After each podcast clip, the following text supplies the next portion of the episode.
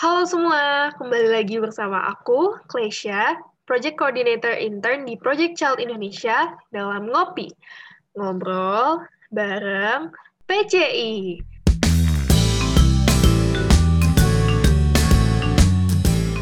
Di episode kali ini aku ditemani oleh Kak Ajeng nih. Halo Kak Ajeng, gimana kabarnya? Baik, Alhamdulillah. Thank you, Klesha, udah undang aku untuk diskusi bareng hari ini.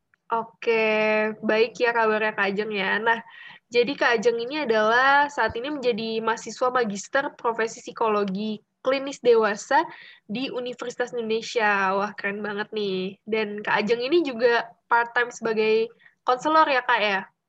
Betul, betul, betul. Oke, Kak Ajeng lagi sibuk apa nih, Kak, akhir-akhir ini? Um, kalau aku sekarang karena masih jadi mahasiswa ya, jadi sekarang masih menyelesaikan tesisku dan juga tadi ya aku tuh um, bekerja sambilan atau freelance sebagai konselor di salah satu platform yang fokus pada edukasi kesehatan mental yaitu at sadari diri. Mungkin nanti bisa dicek juga ya akun IG-nya karena kita nggak cuma ada edukasi terkait kesehatan mental, tapi kita juga punya layanan konsultasi dengan psikolog dan juga konselor. Gitu sih, Klesha. Oke, wah semangat ya Kak ngerjain tesisnya. Pasti Thank you. lumayan mumet juga ya. Lumayan, lumayan. Oke deh, Kak Ajeng, uh, kalau boleh tahu, sekarang berarti udah uh, sekitar umurnya, umur berapa nih, Kak? Oke, tahun ini uh, aku 26 tahun. Gitu. Oh. Jadi, um, okay. udah tua juga ya. iya, iya. Kalau aku sih, uh, karena aku baru tahun kemarin kan memasuki, uh, apa namanya, kepala dua jadi kan uh, hmm. aku apa sih nyebutnya kalau lahir tahun 2000 tuh generasi milenial ya kak atau masih Gen Z ya? Um, tergantung tahun lahirnya ya kayaknya sih berarti mungkin kamu uh, generasi Z kali ya generasi yang sekarang tuh apa tech savvy kayaknya lebih kece lagi dari milenial. Oke oke iya nih dan sebentar lagi juga uh, aku berulang tahun nih ke 21 karena udah bulan April kan ya. Wah.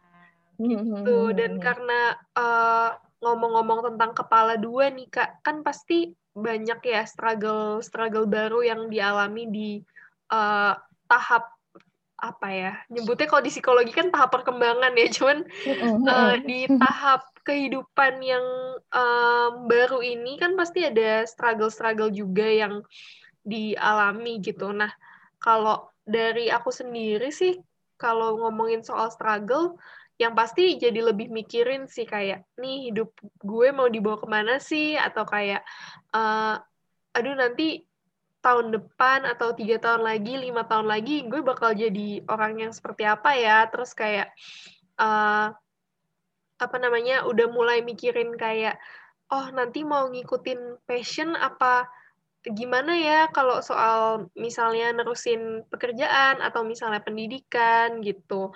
Nah, kalau Kak Ajeng sendiri kira-kira ada nggak sih Kak struggle-struggle yang mirip kayak gitu?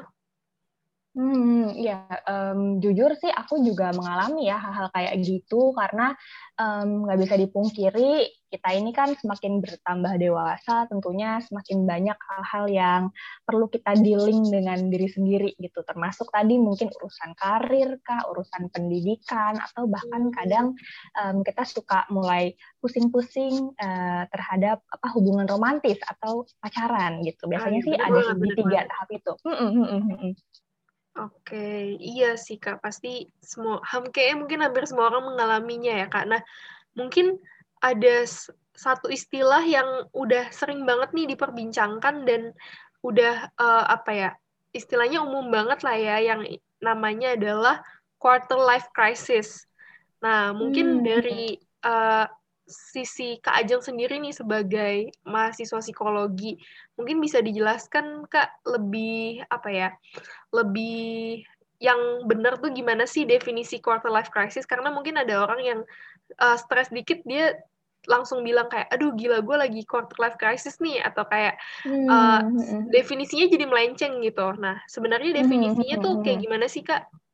Oke, um, sebenarnya kalau definisi secara jelas, kadang setiap tokoh bisa punya definisinya masing-masing. Cuma kalau dari yang aku baca-baca nih, um, sebenarnya konsep quarter life sendiri ini kan konsep yang kita suka kaitkan dengan usia-usia quarter life alias kayak seperempat abad. Jadi mungkin usia-usia 20-an, di mana biasanya orang ini mulai masuk ke masa peralihan nih dari remaja ke tahap dewasa kalau di psikologi mungkin uh, kita cukup pernah kenal dengan istilah fase emerging adulthood gitu ya, di mana ini biasanya ada di usia rentang 18 tahun sampai 30 tahun. Nah, di sini biasanya orang itu masuk tadi ke tahap eksplorasi berbagai aspek kehidupannya, dari mulai pendidikan, karir, dan juga relasi romantis. Nah, karena tadi ya masuk ke tahap eksplorasi, tentunya sering kali orang tuh mengalami berbagai krisis emosional gitu, yang ditandai dengan mungkin perasaan khawatir, mungkin tadi perasaan ragu-ragu atau terombang-ambing gitu ya, merasa tidak aman mengenai masa depannya, dan juga kadang dia merasa tertekan dari tuntutan-tuntutan lingkungan. Dan akhirnya dia juga merasa bahwa hidupnya ini kurang bermakna atau nggak bermakna. Nah, kondisi-kondisi ini biasanya uh, dipengaruhi oleh berbagai faktor juga nih, Klesya. Dari mulai faktor dalam diri, mungkin saja kita uh, cenderung pencemas, atau mungkin kita memang belum punya tujuan hidup yang jelas, atau mungkin belum sepenuhnya mengenali diri kita. Oh, dan juga ada faktor, mm -mm, benar, dan juga yang biasanya mungkin kita sering hadapi adalah faktor lingkungan, kayak tuntutan keluarga, atau peer pressure dari teman sebaya gitu ya Clash ya dan seiring berkembangnya teknologi ini dan medsos gitu ya mungkin ini juga akan mempengaruhi kita dalam menilai diri. Contohnya kita jadi suka membandingkan hidup kita dengan orang lain yang kita lihat di media sosial. Terus ujung-ujungnya jadi nggak ujung-ujungnya jadi nggak percaya diri dan juga akhirnya ngerasa gagal karena kok pencapaian uh, aku nggak sebaik orang lain ya itu biasanya sih umumnya kayak gitu ya kenapa orang merasa uh, krisis atau merasa lagi dalam tahap quarter life crisis gitu sih Clash. Hmm, oke. Okay. Jadi uh, selain karena dari diri sendiri, tuntutan eksternal juga banyak ya kayak ya? entah itu dari keluarga atau dari teman sebaya atau mungkin tuntutan yang sebenarnya nggak ada tapi kita yang bikin sendiri nggak sih kayak membanding-bandingkan diri tadi kayak aduh temanku udah ini ini ini kok aku masih segini ya gitu. Oke, okay, okay. benar. Uh, kalau boleh tahu nih kak, kalau boleh tahu bahasanya, uh, kenapa sih bisa ada quarter life crisis itu kayak apakah memang secara alami semua orang pasti mengalaminya di usia-usia uh, apa namanya di usia 20-an ini atau mungkin memang uh, ya apa ya ya nggak semua orang mengalaminya meskipun sedang di usia 20-an gitu. Hmm, hmm, hmm, hmm. Oke, tadi ya balik lagi karena konsepnya ini adalah usia-usia 18 sampai 30 tahun itu kan uh, khasnya memang lagi tahap eksplorasi. Tapi hmm. apakah semua orang selalu krisis? Ya jawabannya kan enggak juga tadi. Cuma sebenarnya ini hal yang sangat umum kalau ternyata kamu mengalaminya karena wajar dong ibaratnya kita eksplorasi. Dalam tahap eksplorasi mungkin kita ada menemui banyak kesulitan atau mungkin kita uh, mengalami apa ya menemukan berbagai kendala gitu. Jadinya ya wajar juga kita sebenarnya uh, mengalami krisis. Tapi ada nggak yang berhasil menghadapinya atau ada nggak yang ngerasa nggak ngerasa itu sebagai krisis? Ya ada juga. Karena kan balik lagi pemaknaan tiap orang bisa jadi beda-beda siapa tahu dia memang sudah dari awal uh, sudah cukup baik dalam mengenali diri atau misalnya dia udah punya tujuan yang jelas dalam hidup itu mungkin akan membantu dia uh, sampai akhirnya dia nggak mengalami fase krisis yang uh, terlalu berlebihan atau terlalu intens mungkin kayak gitu sih Oh, oke oke. Jadi tergantung uh, kesiapan dari tiap orangnya ya Kak ya, yang beda-beda itu tadi. Oke oke. Nah kalau uh, kan tadi ada struggle-struggle tertentu nih yang aku bilang dari diriku, kayak misalnya uh, bingung akan tujuan hidup atau kayak um, apa namanya bingung tentang uh, apa ya pengenalan diriku yang kurang. Nah sebenarnya struggle struggle umum apa sih kak yang biasa dialami banyak orang dalam menghadapi quarter life crisis ini? Oke, kalau bentuk spesifik struggle-nya tentunya bisa jadi tiap orang beda-beda ya, karena tergantung sama ya background family-nya, mungkin ciri kepribadiannya, kondisi dan situasinya, itu bisa jadi beda-beda. Tapi kalau tadi kita melihat bahwa ada tiga bidang ya, umumnya pendidikan, pekerjaan, dan juga relasi romantis, biasanya struggle yang suka kita temui itu tadi terkait mimpi dan harapan kita dalam ketiga eh, hal tersebut. Mungkinkah kita jadi ngerasa kesulitan dalam pengerjaan tugas kuliah gitu ya. Kalau ini dalam uh, bidang pendidikan atau mungkin bagaimana kita mungkin uh, struggle dalam membagi waktu untuk kuliah dan organisasi misalnya gitu ya. Kalau anak-anak kuliahan atau kalau yang di semester semester akhir atau tingkat akhir mungkin struggle-nya yang biasanya dihadapi adalah pengerjaan skripsi atau tugas akhirnya gitu. Oh, nah, okay, kalau di pekerjaan hmm, bisa jadi mungkin dia struggle dalam mencari kerja, bagaimana dia bertahan di kantornya atau bertahan di pekerjaannya saat ini, atau mungkin dia mengalami berbagai masalah uh, dalam penyesuaian diri di lingkungan kantornya atau lingkungan tempat dia bekerja. Nah, kalau relasi romantis, struggle yang umum dihadapi mungkin um, kesulitan dalam mencari pasangan, mungkin juga kesulitan dalam mempertahankan hubungan dengan pasangan atau mungkin segala hal yang berkaitan dengan persiapan pernikahan gitu. Jadi tetap sih di tiga bidang itu tiap orang mungkin secara spesifiknya bisa beda-beda, tapi kalau kebanyakan sih itu ya yang dikeluhkan orang-orang. Oh, I see, I see. Nah, mungkin juga teman-teman yang lagi dengerin ini uh, merasa relatable banget ya kak dari tadi kayak, aduh iya itu gue banget, aduh iya itu gue banget gitu ya kayak. Ya. Mungkin uh, bisa ada tips-tips nih dari Kak Ajeng bagaimana sih cara kita menghadapi uh, quarter life crisis ini yang pasti ya pasti beda-beda tiap orang ya. Cuman uh, mungkin tips umumnya tuh apa sih agar kita bisa surviving through this uh, phase of life gitu. Uh, mm -hmm. Mungkin ada beberapa saran nih dari Kak Ajeng. Oke, iya karena uh, penting banget ya ibaratnya struggle-struggle tadi itu kalau kita abaikan um, tentunya itu bisa bikin kita jadi kewalahan atau overwhelmed dan hmm. ketika kita overwhelmed kita malah jadi lebih rentan untuk um, mengalami gangguan psikologis mungkin kecemasan atau depresi jadi ada beberapa hal yang mungkin bisa kita coba gitu ya um, mungkin bisa efektif atau bisa membantu kita menghadapi si quarter life crisis itu kalau aku sih dari baca-baca ada empat hal yang mungkin bisa kita coba untuk menghadapi quarter life crisis. Okay, Jadi okay. yang pertama Oke, yang pertama kita perlu identifikasi dulu nih masalah kita di mana. Apakah terkait pendidikan, apakah terkait pekerjaan atau terkait relasi romantis. Kadang kita tuh perlu aware dulu masalah kita tuh di mana sih gitu. Kadang kita perlu juga menerima, oh aku tuh lagi ada masalah nih di bidang ini gitu. Mana sih hal-hal yang bikin um, kita berat atau mana sih hal-hal yang akhirnya menghambat kita beraktivitas fokuskan dulu aja tuh beresin tuh masalah itu. Jangan sampai malah kita mendistraksi dengan hal-hal lain, terus kita abaikan, akhirnya malah numpuk. Ya nggak selesai juga kalau nggak kita coba yeah. atasi. Benar-benar. Jadi admit kalau kita punya masalah itu dulu ya kak ya. Kadang itu bisa membantu kita um, ke step selanjutnya gitu. Karena kalau kita nggak admit kita punya masalah ya, gimana kita mau cari solusinya gitu kan. Jadi admit dulu, mungkin identifikasi dulu masalahnya di bidang yang mana gitu. Nah, terus yang kedua setelah udah admit, um, kita bisa refleksikan dan coba kenali diri kita dengan lebih dalam. Kalau tadi kan quarter life crisis erat kaitannya sama tujuan hidup ya, baik dalam pendidikan, um, relasi dan karir gitu. Mungkin kita perlu juga nih tanyakan deh ke diri kita sendiri, apa sih value yang kita anut dalam hidup ini? Apa sih hal-hal yang kita anggap penting dalam hidup ini atau mungkin sesimpel apa hal-hal yang bikin kita tuh ngerasa bermakna, ngerasa bangga dan ngerasa puas dengan diri kita sendiri. Mungkin aja hal-hal itu tuh bisa jadi guidance atau kompas gitu dalam kita menentukan tujuan hidup ke depannya. Karena kan tadi value tiap orang itu bisa jadi beda-beda. Ada orang yang memang sangat uh, menjunjung tinggi atau sangat uh, menganggap penting job title atau mungkin um, punya uang dalam nominal tertentu. Tapi sebenarnya ada juga sih orang-orang yang punya value mungkin lebih ke kontribusi ke lingkungan atau mungkin self development. Nah itu nggak bisa disamain. Jadi ya udah kita perlu kenali dulu kita tuh maunya yang mana, mana yang bisa bikin kita bangga, mana yang bisa bikin kita merasa hidup tuh jadinya bermakna.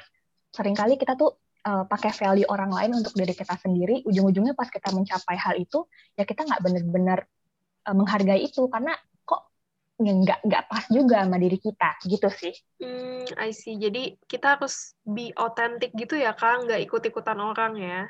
Hmm, kadang kita perlu um, kenalin diri dulu lebih dalam gitu ya. Apa sih yang benar-benar kita inginkan? Jangan sampai karena tadi tuntutan lingkungan atau peer pressure kita jadi uh, mengaminkan gitu ya value orang lain untuk diri kita yang hmm. sebenarnya belum tentu cocok juga gitu ya. Iya kalau kata sama, tapi kalau kata beda, pastikan itu bikin kita frustrasi sih gitu.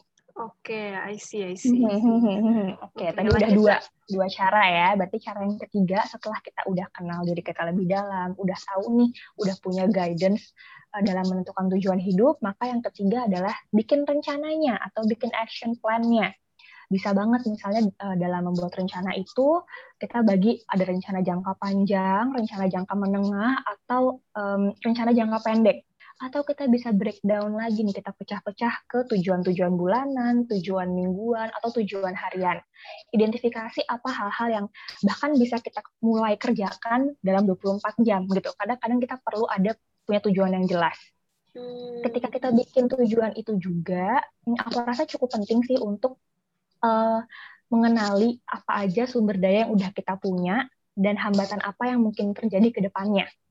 Gitu. Karena kan sering kali kita cuma fokus sama uh, tujuan A tanpa kita melihat kira-kira ada hambatan apa yang mungkin bisa kita hadapi atau ada konsekuensi-konsekuensi apa yang perlu kita persiapkan gitu. Jadi um, kita juga perlu mungkin mm, mengenali atau mengidentifikasi hal-hal apa yang perlu kita kembangkan. Mungkin kita udah punya nih sumber dayanya mungkin kita udah punya bakat tertentu minat tertentu tapi mungkin kita perlu meningkatkan uh, entah kemampuan atau entah pengetahuan kita terkait suatu hal.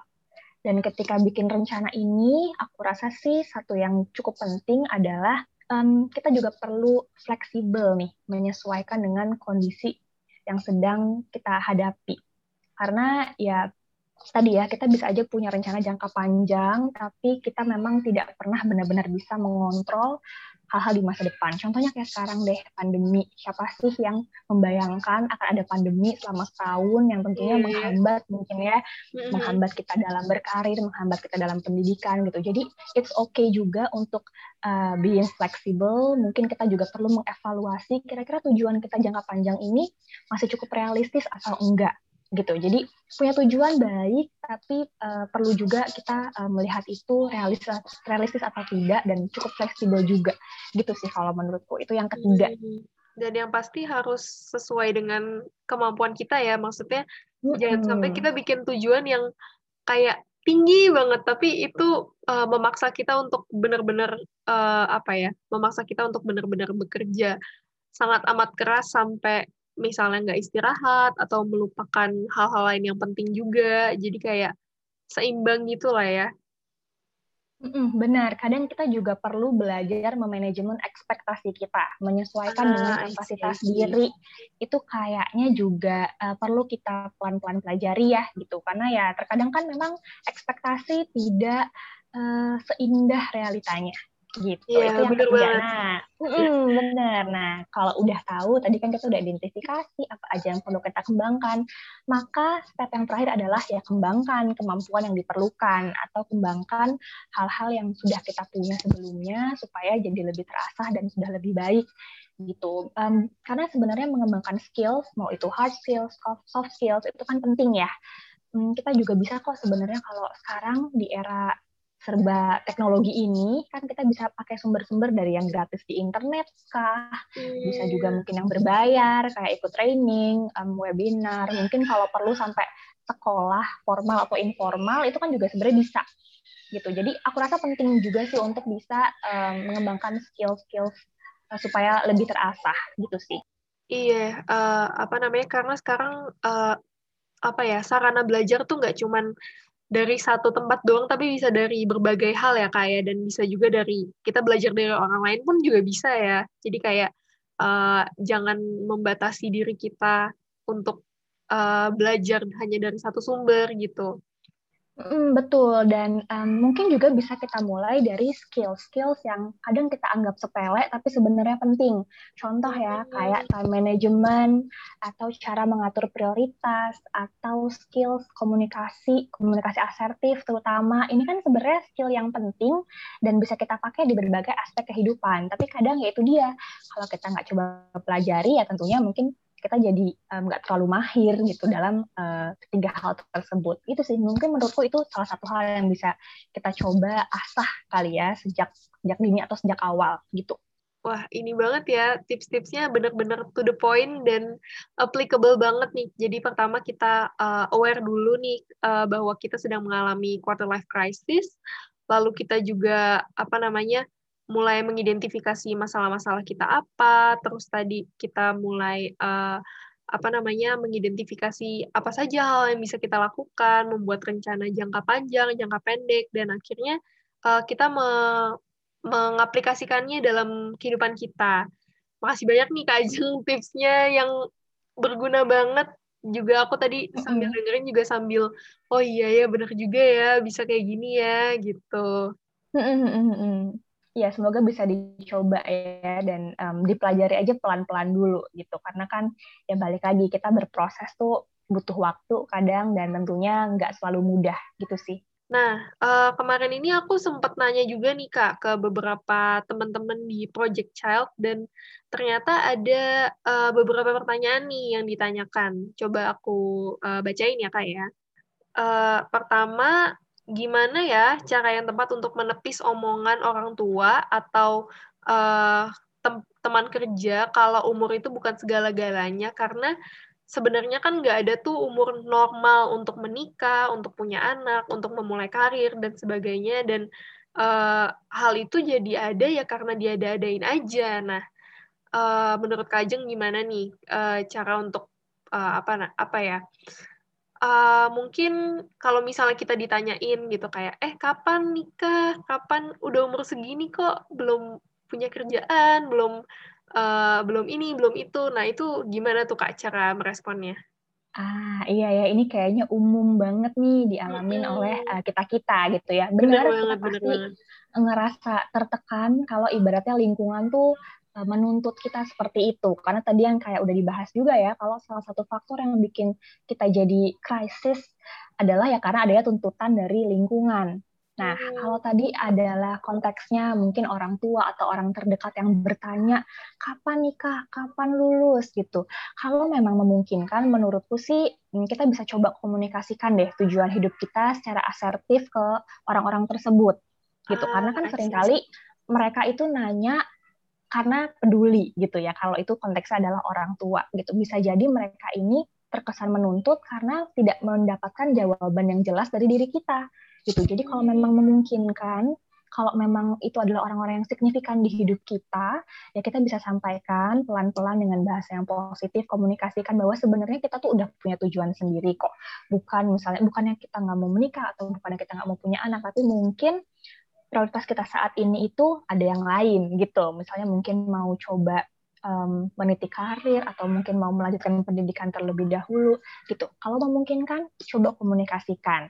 Nah, tapi kita juga perlu sadari nih kalau kita kan nggak bisa nih mengontrol perilaku orang lain atau mengontrol ucapan orang lain, respon orang lain terhadap kita. Mm-hmm. Jadi ya kita juga mungkin bisa mulai dari handle diri kita sendiri aja dulu ingat-ingat aja bah apa value yang kita pegang, apa value yang kita punya.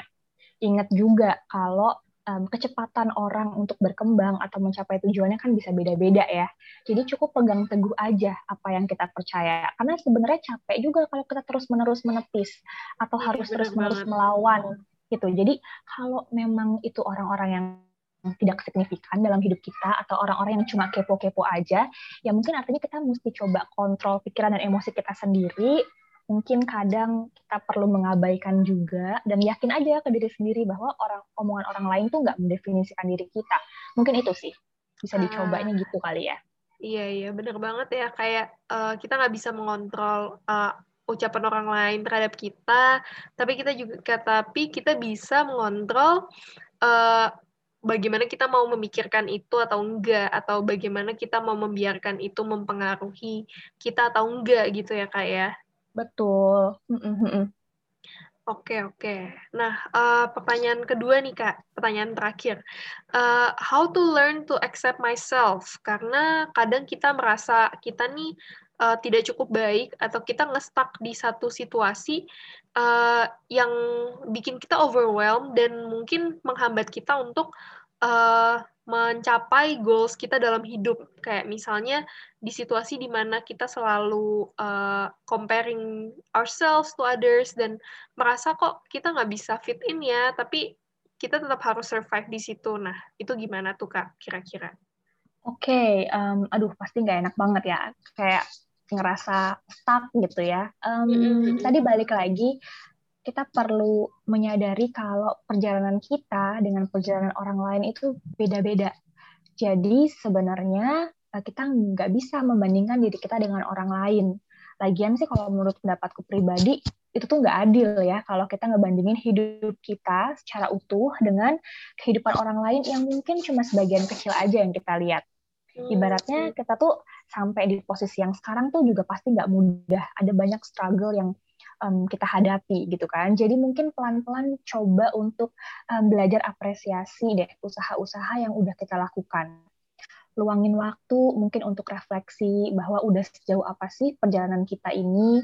Um, lihat juga sisi positif kita gitu ya supaya kita nggak terus-menerus melihat uh, kekurangan kita doang gitu. Dan tadi kalau ngerasa stuck di satu posisi itu pasti rasanya nggak enak banget tapi ya itu tadi ya, ekspektasi terkait karir atau tempat kita kerja, kadang realitanya bisa jadi jauh berbeda.